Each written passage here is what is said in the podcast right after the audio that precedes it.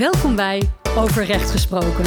De podcast van Kienhuis Hoving Advocaten en Notarissen, waarin wij juridische actualiteiten bespreken.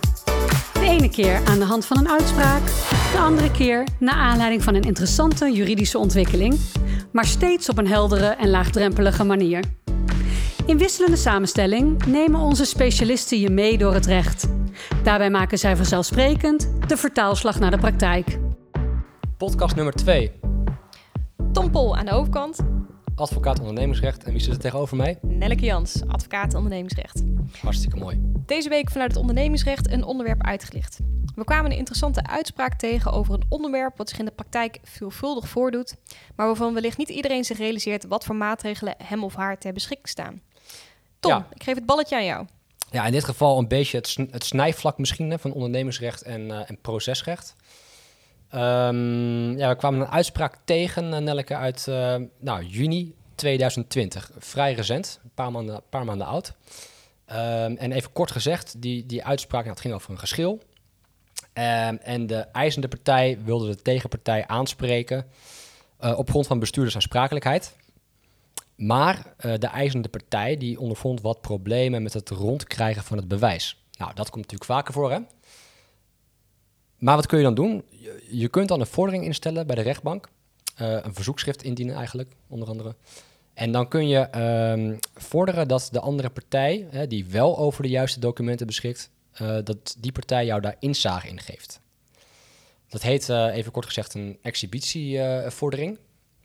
Ehm ja, dat, dat, dat, dat zien we vrij vaak, zeker als er sprake is van, van bewijsnood. Ehm, En wanneer er sprake is van een conflict. en een conflict, inderdaad.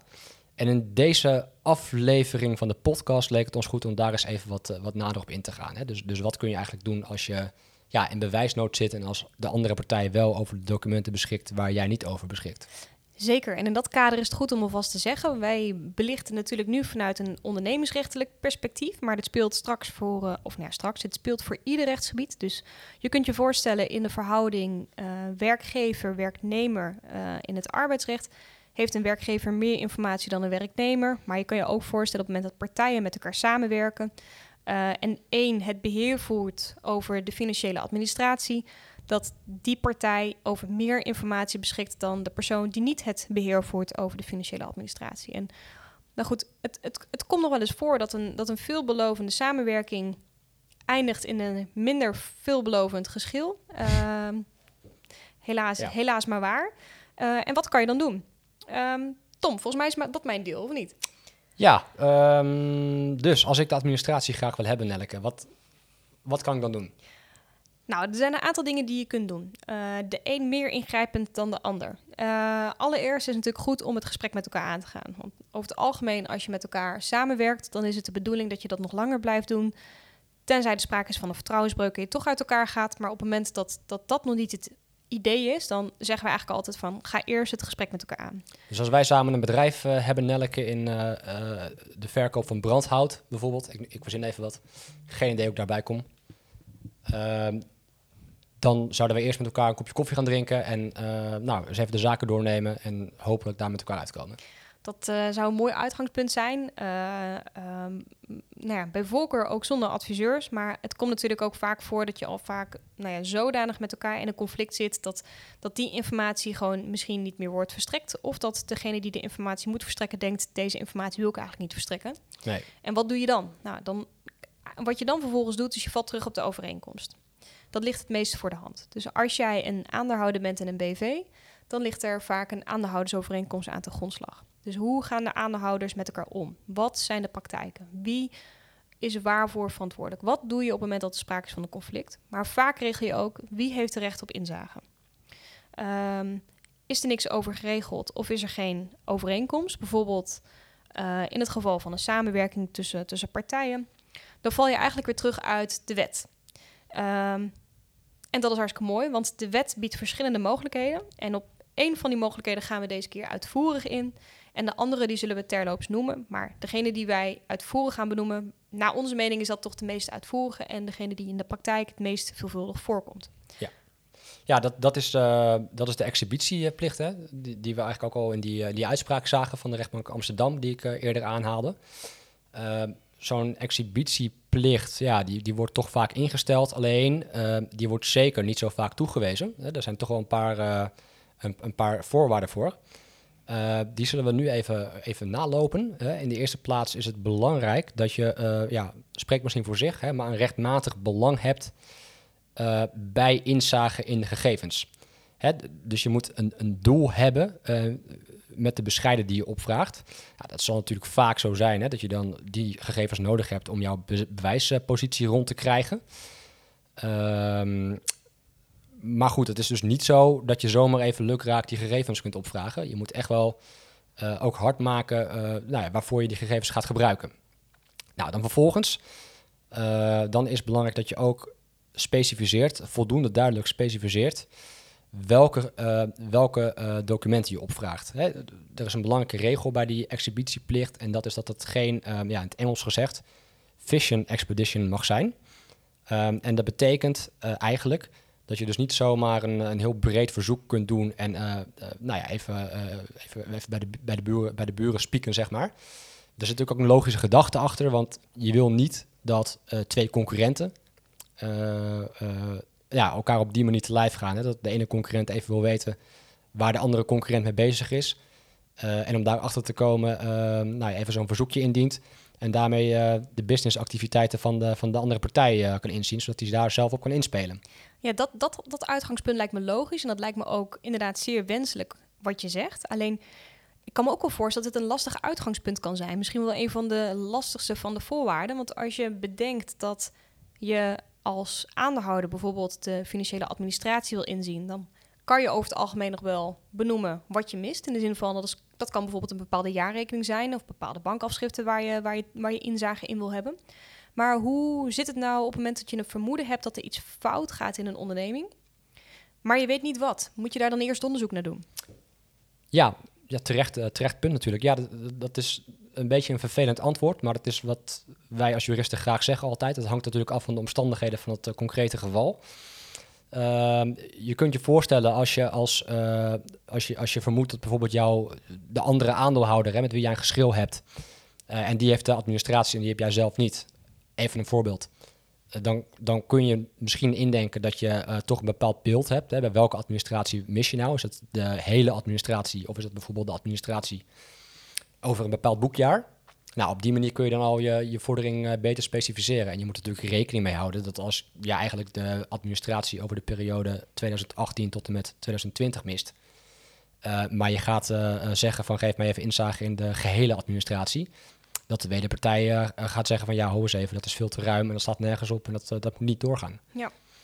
Dus daar moet je wel een, een bepaalde balans in, in zien te vinden. Ja. Hè? En goed ook beargumenteren waarom je dat nodig hebt. Nou, toch belangrijk om hierbij ook te realiseren dat die exhibitieplicht ook wel ruim is. Hè? Het gaat dus niet alleen om, om papieren documenten die je, waar, waar, je inzage in kunt vragen. Maar het kan ook gaan om uh, ja, documenten die op een USB-stick staan, of op een CD-ROM, of op een, uh, weet ik wel, een foto- of videomateriaal. Het is dus wel, wel degelijk, uh, alles kan er in principe onder vallen. Nou, vervolgens, eh, in de derde plaats, is belangrijk dat je ook een rechtsbetrekking moet hebben met je, met je, met je tegenpartij. Dat kan een rechtsbetrekking uit een overeenkomst zijn. Dus die aandeelhoudersovereenkomst die Nelleke ook al eerder noemde. Maar het kan ook uit een zakelijke overeenkomst die je met een, met een klant gesloten hebt bijvoorbeeld. Maar het, kan ook heel anders zijn. Bijvoorbeeld een, een onrechtmatige daad. Hè. Dat is een andere rechtsgrond die we, die we in Nederland kennen. Denk daarbij bijvoorbeeld aan een, ja, een, een auto-ongeluk waarbij je betrokken bent geweest en je wil informatie van een andere partij hebben. Dat kan dus ook. Oké, dus samengevat, je moet een belang hebben bij de stukken die je opvraagt, bijvoorbeeld met een oog op een mogelijke procedure. Je mag niet zomaar vissen naar stukken, maar je moet, nou ja, in die zin eigenlijk wel ongeveer weten om welke stukken het gaat ter onderbouwing van bijvoorbeeld een bepaalde vordering. En er moet sprake zijn van een betrekking. Ja, dat klopt. Dat is um, even kort gezegd waar je ongeveer rekening mee moet houden bij die exhibitieplicht klinkt natuurlijk in die zin ook wel weer wenselijk. Het zou natuurlijk heel ver gaan als je zonder dat er echt harde concrete voorwaarden aan worden gesteld, zomaar lukraak overal alle documenten kan opvragen. Nou ja, inderdaad. Dus het is op zich ook goed dat die, het gaat natuurlijk heel ver gaat. Het is heel vergaand, die mogelijkheid. Dus het is goed dat daar wat beperkingen aan zitten. Uh, maar ja, dat het niet, niet zomaar wordt toegewezen altijd, dat zie je ook heel mooi in een, in een andere uitspraak nog. Dat is die van, uh, van Palm Invest. Die was een tijdje geleden vrij veel in het nieuws. Even kort gezegd hoor, uh, daar speelde een, een, verdenking van fraude hè, bij, bij Palm Invest. en op een gegeven moment werd daar een curator aangesteld. En die overwoog om een bank aansprakelijk te stellen voor het tekort in de, in de faillissementsbordel. Uh, maar die curator die kwam ook in een bewijsnood. Hè? Die, die beschikte niet over voldoende informatie om die vordering uh, jegens die bank goed hard te maken. Nou, die curator deed jegens die bank ook een beroep op de exhibitieplicht. Ja, en, en de curator deed wel een vrij um, uitgebreide uh, uitvraag. Die vroeg eigenlijk, um, nou, onder meer afschrift van alle overeenkomsten die tussen, de, uh, die tussen Palm Invest en de bank zijn gesloten alle correspondentie die gevoerd is, alle interne notities tussen partijen, rapporten van intern onderzoek door de bank. Nou, dat is wel vrij en zo verder. Dat gaat vrij ver, inderdaad. En daar, uh, daar overwoog de rechtbank ook van ja, dit is niet nauwkeurig genoeg geformuleerd. Ehm, zo'n exhibitie is geen vrijbrief um, om maar even onbeperkt gegevens op te vragen. Ja. Dus daar zie je op zich wel mooi dat je het wel echt, nou ja, dat, dat er wel haken en ogen aan zitten. Ja, en tegelijkertijd wordt het ook niet zomaar toegewezen, want de wet geeft eigenlijk nog een aantal uitzonderingen op de regel. Ook al voldoe je misschien aan de voorwaarden genoemd die, nou ja, die Tom juist al aangaf, dan zijn er nog steeds twee uh, uitzonderingen op de regel dat, dat, dat je die documenten daadwerkelijk kan inzien of daar afgifte van kan vorderen. En een van die uh, omstandigheden is als uh, er bijvoorbeeld sprake is van een bepaald beroep of een ambt of beroep, um, waarbij sprake is van een geheimhoudingsplicht. Nou, dat geldt natuurlijk bijvoorbeeld voor, eh, voor Tom en voor mij. Wij zijn, wij zijn advocaten en gehouden aan onze gedragsregels en beroepsregels. En een van die regels houdt in dat wij een geheimhoudingsplicht hebben. Dus informatie van onze cliënten of over onze cliënten, die mogen wij niet zomaar delen. Uh, maar hetzelfde geldt ook voor andere beroepsgroepen, zoals bijvoorbeeld accountants of notarissen. Ook zij mogen niet zomaar informatie delen, laat staan uh, afgifte of inzage geven van de documenten en bescheiden die ze onder zich hebben. Um, enerzijds natuurlijk wenselijk. Anderzijds kan het ook zijn dat je daardoor onmogelijk in de gelegenheid wordt gesteld om een vordering te onderbouwen. Er is trouwens wel een uitzondering waarin een accountant uiteindelijk de afgifte van bescheiden uh, of de bescheiden daadwerkelijk moest afgeven. Maar dat was wel een heel uitzonderlijk verhaal. Dat zeg ik er maar meteen even bij. Um, daar ging het eigenlijk om een fraudekwestie. Wederom een fraudekwestie, zoals, uh, zoals Tom net zei. Wel een andere overigens. En um, die fraude was daar zodanig dat de rechter eigenlijk oordeelde dat de waarheidsvinding profileerde boven de geheimhoudingsplicht. Maar alle aanwezigen in die ruimte, de eisers die het verzoek deden om inzage in of afgifte van de bescheiden, die waren ook gehouden aan een, uh, aan een geheimhouding. Dus het idee was eigenlijk de informatie komt toch niet buiten deze muren, want iedereen in deze ruimte is gehouden aan de geheimhoudingsplicht. Dus er was een soort extra waarborg. Ja, in zekere zin wel. Dus het, uiteindelijk het principe van het, de informatie mag niet verder worden verspreid, dat werd op een andere manier inderdaad gewaarborgd. Ja. Ja, en um, nou, er zijn natuurlijk op zich toch wel meer manieren dan die exhibitieplicht. Hè? We, zijn nu misschien in die zin wat kort door de bocht. Er zijn meerdere wegen die naar Rome leiden. Um, 315J BW volgens mij. Ja, ook, ook het burgerlijke wetboek die, uh, die geeft eigenlijk een opsomming van bepaalde partijen die ook om informatie kunnen vragen. Uh, dat zijn bijvoorbeeld erfgenamen ten aanzien van de boekhouding van de erflater, deelgenoten in een gemeenschap ten aanzien van de boekhouding betreffende de gemeenschap, de vennoten ten aanzien van de boekhouding van de vennootschap. Dus dit is een mooi voorbeeld waaruit blijkt dat ook al is er geen aandeelhoudersovereenkomst, dan nog biedt de wet een grondslag op grond waarvan nou ja, vennoten recht hebben op inzage in de boekhouding. Uh, en de schuldeisers in het geval van faillissement of toepassing van de schuldsaneringsregeling. Alleen het nadeel hierbij is wel, ik lees nu vier voorbeelden op en dat zijn ze ook. Het is een limitatieve opsomming van de partijen die een beroep kunnen doen op deze bepaling. Dus nee, u hoort al, je hoort al. 843a, de exhibitieplicht zoals Tom die noemde, die is veel ruimer geformuleerd. Ja, dus je moet echt binnen die categorieën vallen die je opzomde. Uh, en anders heb je pech. Ja, anders kan je geen beroep doen op dit artikel. Althans, dan zal je toch een ander artikel moeten gaan vinden hoe je alsnog inzage in die stukken kan krijgen. Maar de, uh, de algemene verordening ge gegevensbescherming, die biedt volgens mij ook nog een mogelijkheid om inzage te krijgen, of ja, niet? Ja, de, de privacyverordening. Ja, um, ja, op zich uh, inderdaad, je hebt daar het, uh, het inzagerecht. Ehm, waar je een beroep op kunt doen.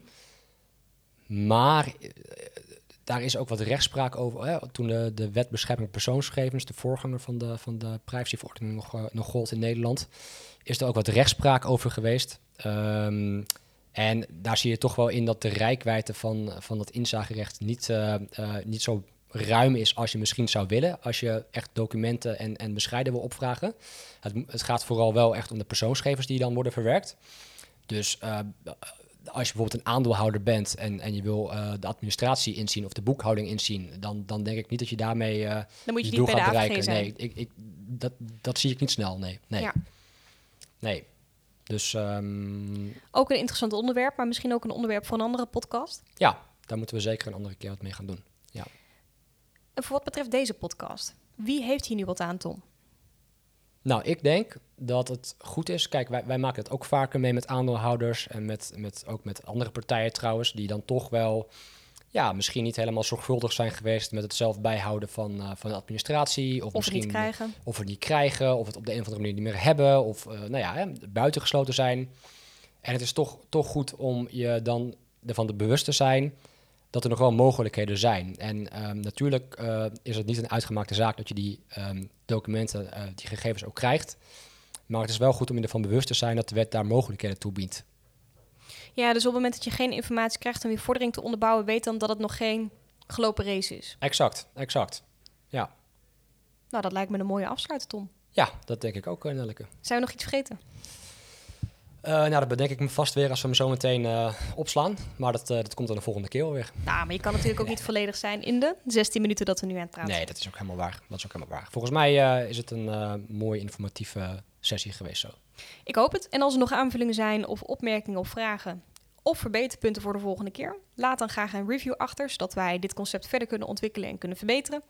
En nou, ondertussen gaan we weer een mooi onderwerp bedenken die voor de volgende keer behandeld kan worden. Zullen wij de, de, de uitspraken die we aanhaalden nog even verwerken in de, de, de podcast notes? Ja, lijkt me een goed plan. Bijvoegen? Kan iedereen ze terugvinden. Ja. Nou, Nelleke, dank. Tom, tot de volgende keer. Tot de volgende keer.